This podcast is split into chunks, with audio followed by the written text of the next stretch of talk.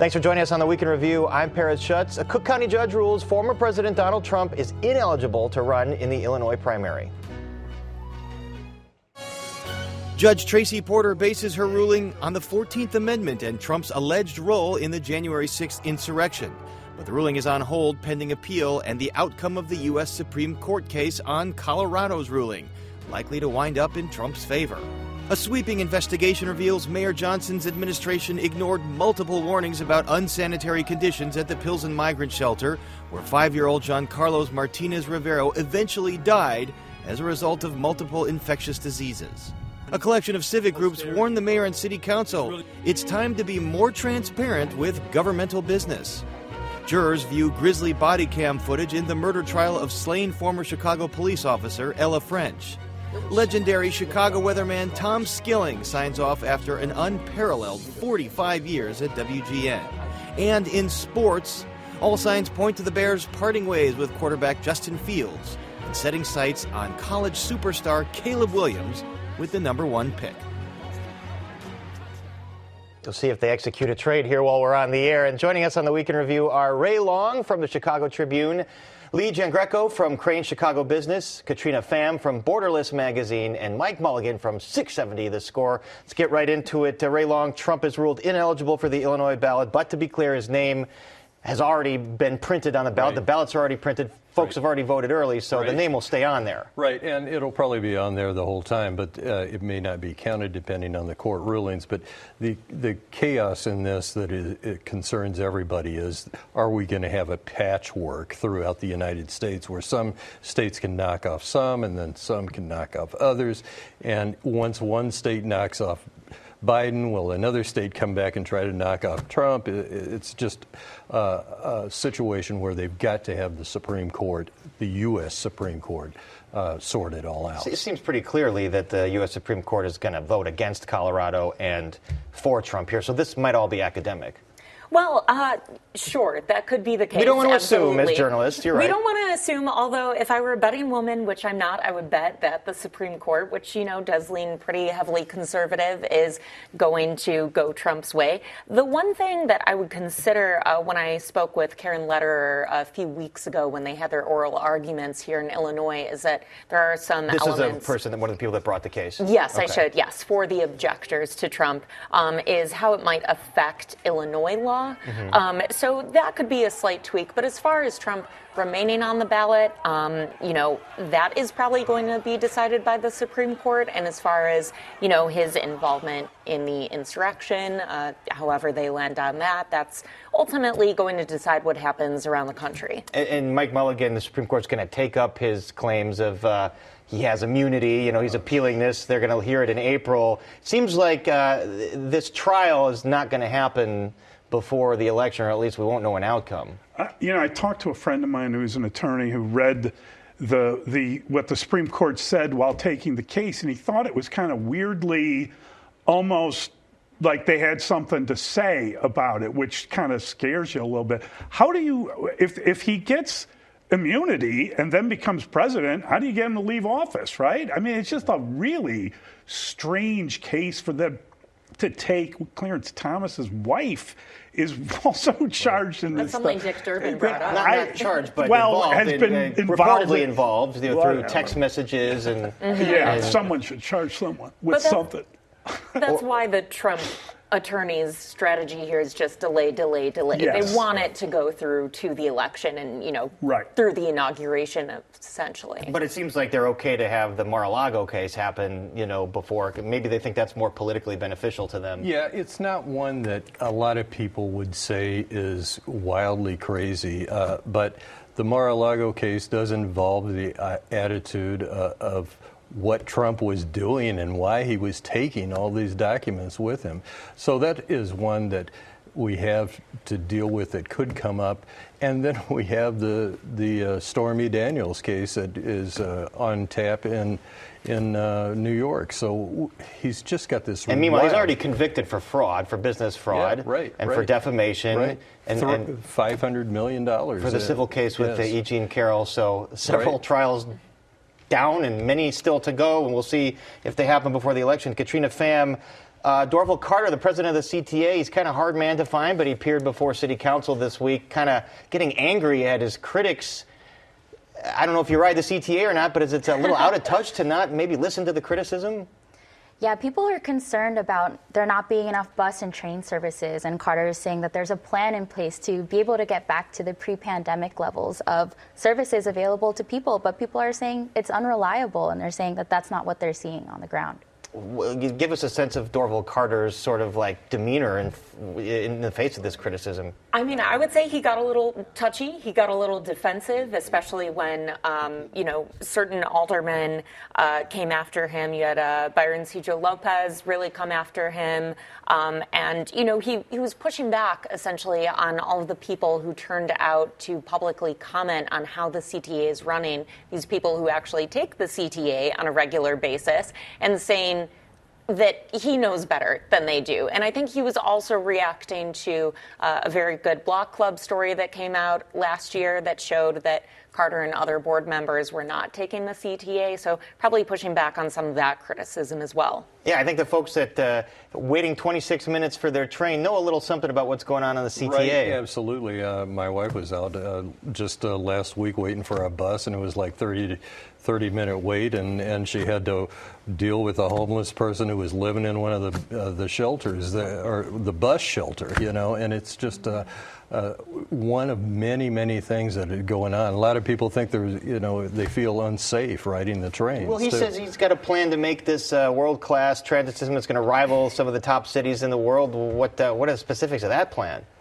He's going to need more than Febreze to just kind of get get through that. Uh, he's going to need a real set of, of, reforms, and I don't know where they're going to get the money to do anything like that, mm. too. Well, he says he's going to go to Springfield to yeah, get it. Everybody's going to go to yeah, Springfield. Right. Oh, right, right. teachers are going to Springfield. Jerry Reinsdorf's yeah, going to Springfield. So it, there's two things though. There's service and safety, and the service is definitely on him. I, I, is the safety? I, I, mean, we've got real issues, and it's scary uh, riding the train sometimes, especially at night. De- definitely, a good point. Uh, Katrina Pham, you know, a lot of folks uh, from the Lightfoot administration, a lot of holdovers, they lost their job, but Dorval Carter, despite all the criticism, still has his. Are you surprised by that? I don't know if I can speak to that, but I'm definitely disappointed to see his response, especially considering last week uh, what happened on the Purple Line um, and the alleged sexual assault that occurred of a, of a young girl. So. All right. Well, the uh, uh, criticism for uh, city council uh, and for the mayor uh, came uh, coming from some civic groups this week for lack of transparency, lack of accessibility to these public meetings. give us a sense of what they were complaining about. Yeah, so basically, uh, you have groups like uh, Civic Federation, Better Government Association, saying that people are not getting proper um, heads up on what city council is doing. They're not getting that 48 hours, or at least they are getting the 48 hours, but it's it's a little vague right now. And you know that comes in the wake of uh, what the mayor said he was going to do in December, which was going to be, you know, roll back public access in person to these meetings. Um, that ultimately didn't happen because he got a lot of pushback on it. Mm-hmm. Um, but as you know, I think you mentioned before we started, it seems like every mayor comes in and says, I'm going to be the most transparent mayor mm-hmm. ever. And instead, uh, they become even more opaque than the previous mayor, and that seems to be the case with Johnson. It seems to be a trend, you know, yeah. with Daley, Rahm. uh, right. Lightfoot, Johnson, we kind of go the opposite direction here You're in transparency. exactly right, and the whole idea that there that you have kind of chaos here trying to figure out when the meeting is going to happen, and a lot of times the meetings don't happen, and so you've got all kinds of questions. This idea that Lee brought up here, where we're trying to determine who gets to sit and watch the council. Come on, this is America. This isn't some uh, crazy wingnut. Well, they cite safety. Oh yeah, you know, come on, come There have been some know, very testy situations. Yeah, we've, n- we've never seen a rowdy city council hearing in, in Chicago. council now, wars. Right? Oh, we had yes, we literally had something called council right, wars. Right, right. It's nutty. Beirut so, on the lake. Yeah, you can't you can't argue that uh, this is some kind of issue that you got to keep under control here and keep the people out. You got to let the people in. I don't think they're hiding from anything other than maybe ineptitude. Is oh, that yeah. is that a bad way of mm-hmm. looking at it? Like I'm not sure they're up to anything really wrong other than they don't want everyone to understand like wow, this is rough. They don't know the difference. I think. Yeah. I'm sorry. Well, no, no. I was going to say that's a perfect transition. Clearly, uh, they don't want a lot of people knowing how they've managed the migrant situation. Oh, you oh. did a, a, an investigation in Borderless uh, Katrina magazine, and uh, basically following up on, on what we had reported, uh, the Johnson administration had known pretty early on. They were warned multiple, multiple, multiple times about the inhumane conditions at this Pilsen migrant shelter where the young boy died. And according to what you found, they didn't do anything. Yeah, it really doesn't line up. The city saying, you know, they're providing comprehensive medical care to migrants, but we saw in December, five-year-old Jean Carlos Martinez Rivero, he died of sepsis, and he had sepsis from strep, adenovirus, the common cold, COVID-19, and you know, how can you say that he didn't die of an infectious disease? And then when the autopsy report comes out, this is what we find. Well, this is the thing you brought up because he did. Uh, in a, in a, public statement, the mayor said he he didn't die of an infectious disease, and there was no uh, evidence of an outbreak there. It's Not true. It's very not true, and migrants have been submitting dozens of grievance reports to the shelter, writing in Spanish, and writing to the Office of Emergency Management and Communication saying their children are getting sick and they want to be moved to a different shelter, and that's not what's happening. And, and so, I mean, we had reported on some emails that he had been sent to the mayor in October about the conditions here. He said, uh, in response to that, well, we took quick action after that, but you found more stuff, more complaints out. He clearly, it seemed like he didn't take quick action. Yeah, the migrants we spoke to at the Halsted shelter said the food improved a little bit, but there were still so many issues with infectious diseases, the rationing of water and supplies. Um, most of the families who live there all have young children, and so it's very difficult to hear. I think the city's on the hook for any legal liability in this death, given again all the warnings Yeah, that they, I- they saw and I, I lack gotta of think action? that there is some kind of lawyer who's going to find a mm-hmm. way into into this. And I mean, Katrina was generous there when she said what he said, which I think was something like he died of natural causes. The mayor said something to that effect, versus what actually happened. To say it, it didn't quite line up is very generous, and I, I I would say you're absolutely right. I'm also wondering, though, you talk about who's on the hook for this. Um, I wonder if you found in your reporting, like, where's Cook County on this? Because Cook County is supposed to handle the health. healthcare. Yes. But then also, what about what about the landlord? What about the person that owns that building? I mean, I think, as I understand, they bought it in August. Uh, are they liable for anything? There's a lot of lack of transparency, I think, between the mm-hmm. different offices, and I think there's a lot of lack of communication. I mean, I don't think that they're. It seems like they're not talking to each other. Like Brandon Johnson and the state. I mean, we saw that there was miscommunication about how much money was being put towards from the Johnson administration to the migrant crisis, based on differing from what the state was saying. Well, I think you were you were also saying that th- this is not zoned for any kind of living. This this is an industrial area.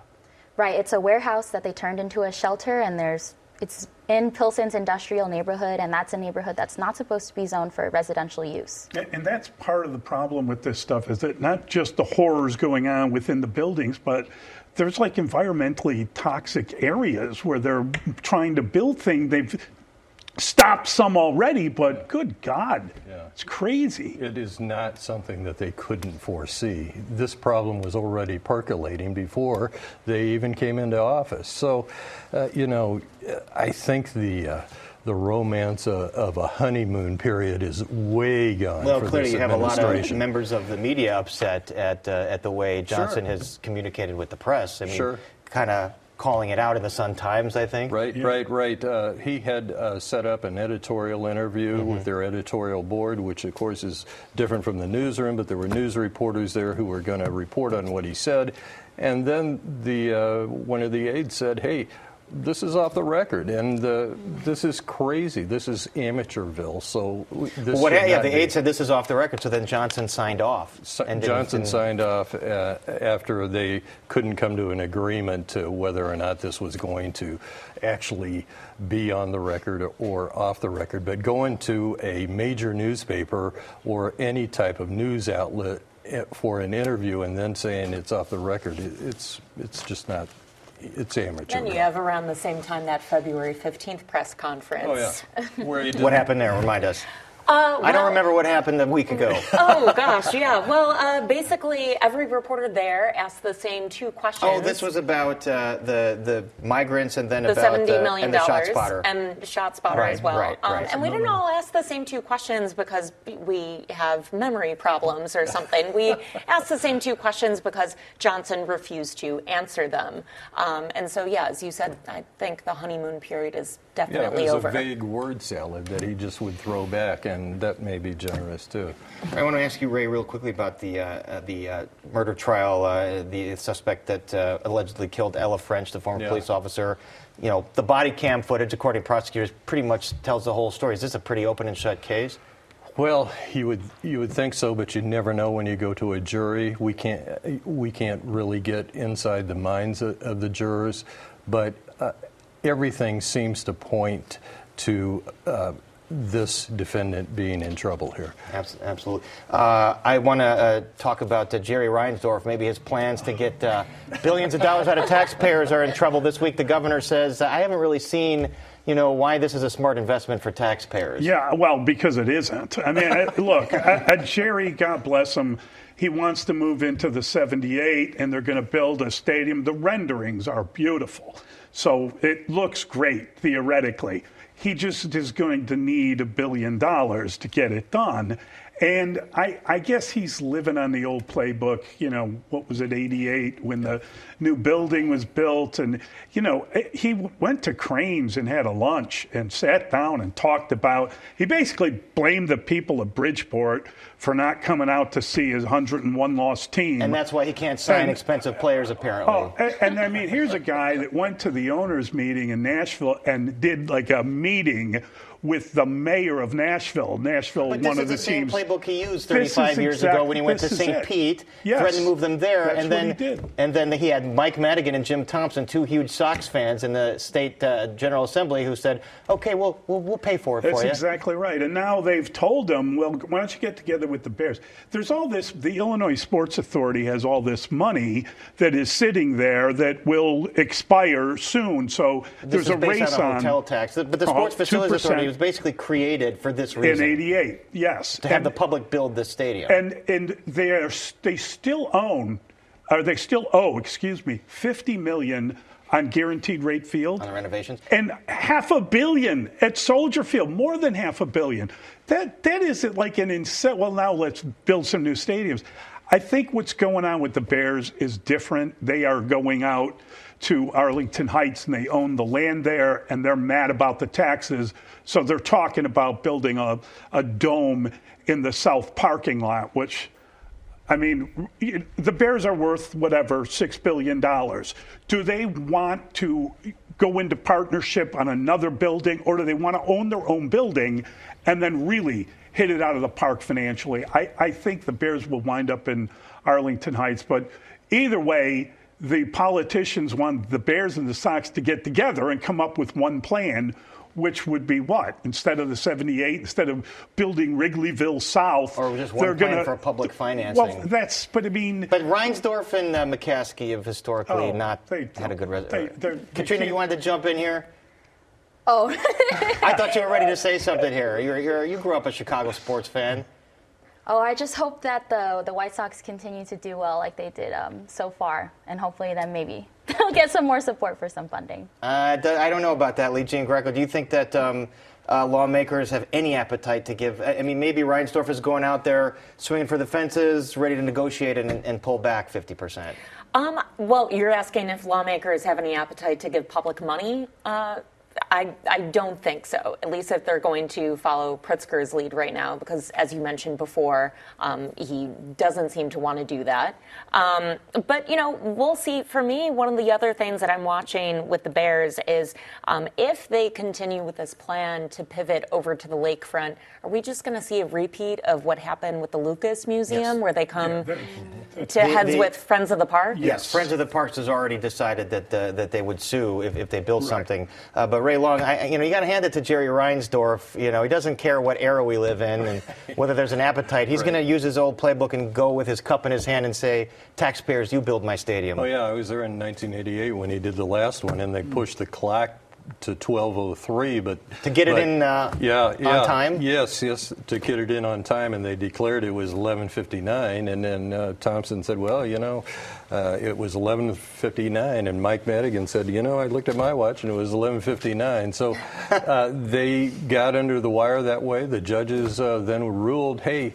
This is what they declared the time was, so that's what the time was. You know, they said um, there was a, a, judge that came out in Florida who was uh, involved in this because of St. Pete's a- angle, and, and he was saying, you know, only one time in uh, history, other than in the, uh, the uh, Judeo-Christian Bible has time stood still, and that was in the Illinois House minutes. And so we've got we've got just another example here of, of people wanting to push for more than they get, and and a lot of people think the current stadium is okay. I've been there. I went there four times right. last year. Right. You know, I mean, here's the thing whether we like it or not, there are about 12 projects around the country that are getting public money yeah. in different cities. Yeah. You know, whether you like the idea of private ownership of billionaires getting paid, the reality is these are there's a lot of civic pride in terms of your teams. I, I don't I don't know that politicians would be pressured to give them money. I think there's probably some money, some. Would he actually follow through money. go to Nashville if he doesn't get what he wants? Well, he claims that a new he, owner. He might. claims that a new owner that he'll die and they'll sell the team. Why, why wouldn't you? Why, if, does anybody have enough money to build the 78 themselves and take all the money he's talking about, but do it with their own finances? I, why not sell the team now and see if someone's willing to do that rather than go to I think he just Nashville or Montreal I or wherever? They're not going to pass any of this before uh, the this end session. of this session yes. because yes. the election is out there and they don't want to be in right. the situation yeah. where especially if they want saying, Cubs fans to vote for yeah. them. Um. With, which uh, Speaker Welch is a Cubs fan ah, too. So, so is Mayor Johnson, and I don't know. I think Pritzker also leans They, Cubs. yeah, too. he said Yeah, he's yeah. Cubs. They're they're oh, looking for 30 million to, to help with security costs. Well, everyone wants in on it I'm now. just They've opened and up then the Pandora's box. As well. The Red Stars. the Red. Stars Right. want a seat at the Right. table. Um, I thought that's where you were wearing the Mike red. Mulligan, speaking of the Bears, it looks like all signs point to Caleb Williams, the superstar USC quarterback, Yes. as their number one draft pick. They're going to part ways with Justin Fields. Yeah, I, I, I thought he hit it out of the park today. He had a really good day at the Indianapolis Combine and met with everyone, talked, said everything you want to hear. Um, I think they're definitely going to trade Justin Fields. I think we knew that. There's still a quarter of a question of whether or not Jayden Daniels, the Heisman Trophy winner, could project eventually as the better quarterback. I don't think he will. I think it's going to be uh, Caleb Williams starting for the Bears. And they're going to use the number one overall pick. Is that the right move uh, to to bring a rookie quarterback into a team that looks like it's you know going to be solid on defense, got some weapons on offense? Yeah, I mean, it worked for C.J. Stroud as a rookie in Houston, and they were in worse shape than the Bears are mm-hmm. this season. So I think that, you know, the quarterback touches the ball in every play on offense. The quarterback has to be the best one you can get. If you feel that the ceiling for this guy is higher than Justin Fields, and, you know, the other element is you restart the clock of a rookie contract, which means you More money for guarantee yourself like five years by doing something like that, it's it's probably what they're going to do. What uh, what do you think they could get for Justin Fields? Second You know, round uh, pick. The, the talk was a second round pick. Uh, the Atlanta has number 43. Everybody was hoping they could kind of replenish the pick that they gave up to get Montez Sweat, if you remember, Right. before they, They paid gave up their him. second round pick. They gave up their second, so that would be perfect if they get something like that. Uh, they also have two third round picks. Maybe they try to keep the second and give them a third plus. Who knows? I just want to see them get a wide receiver with that number nine pick. Yeah, I it's mean- going to be interesting. There's three great receivers in this draft. And if the quarterbacks are all moving up, and there's supposedly four quarterbacks that could go, one of those receivers falls tonight. You heard that, Ryan Poles. We need a wide receiver. I like it. I like it. All right. better on offense. We're out of time, so our thanks to Ray Long, Lee Giangreco, Katrina Pham, and Mike Mulligan. And we're back to wrap things up right after this.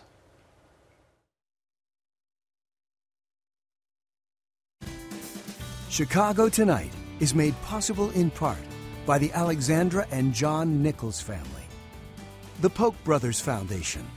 Additional support is provided by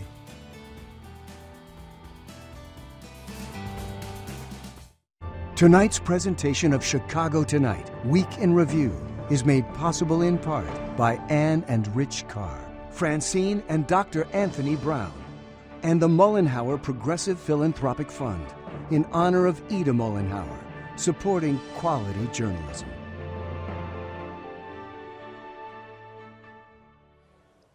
That's our show for this Friday night. Don't forget you can get Chicago Tonight and the Week in Review streamed on Facebook, YouTube, and our website, WTTW.com slash news. Now for the Week in Review, I'm Paris Schutz. Thank you for watching. Stay healthy and safe and have a wonderful weekend. And we have to say congratulations to Tom Skilling, oh, the best to ever do it. 45 years at WGN, part of my childhood, growing up watching him. Uh, he's the best. We'd love to have you on, Tom, for an exit interview as well. By the way, any, any, any favorite memories of Tom Skilling?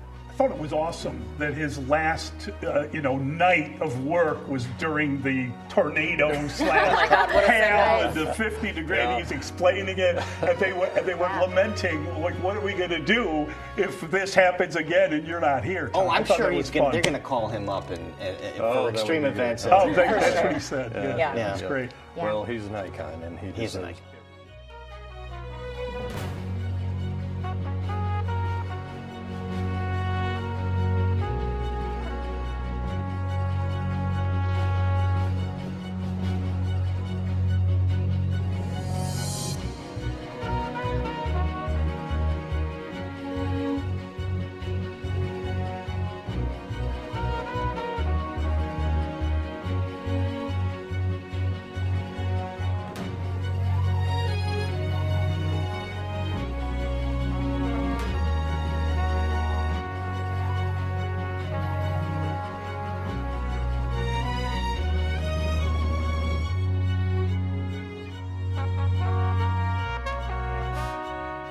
Closed captioning is made possible by Robert A. Clifford and Clifford Law Offices, a Chicago personal injury and wrongful death firm that is proud to be a multilingual law firm that provides translators for a variety of languages.